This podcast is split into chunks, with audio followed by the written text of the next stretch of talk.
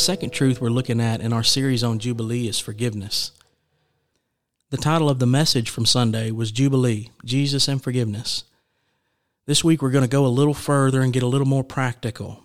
Before we begin the conversation of forgiveness to others and for ourselves, we need to first talk about our standing with God.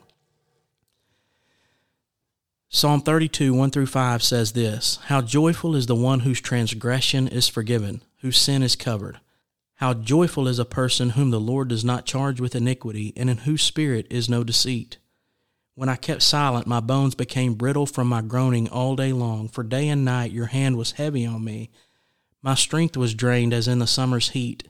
Then I acknowledged my sin to you and did not conceal my iniquity.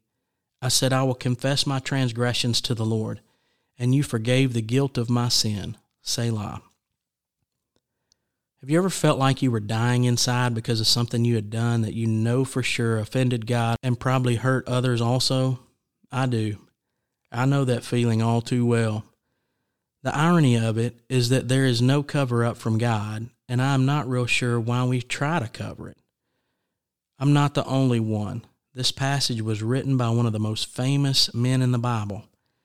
He is still talked about and taught about today King David, the man after God's own heart. Jesus loves us too much to allow us to do things that harm our relationship with Him and others and get away with it, so He pursues us with a heaviness that's almost too overwhelming to bear. When we feel that heaviness, we have a couple of options. One, we can try to cover it up deeper and only continue to waste away more. Or we can run to Him and confess it completely and watch Him lift the weight of our guilt and restore us to an even better position than we were before. Jesus is good in His heaviness on us, and He's good in our release from the heaviness.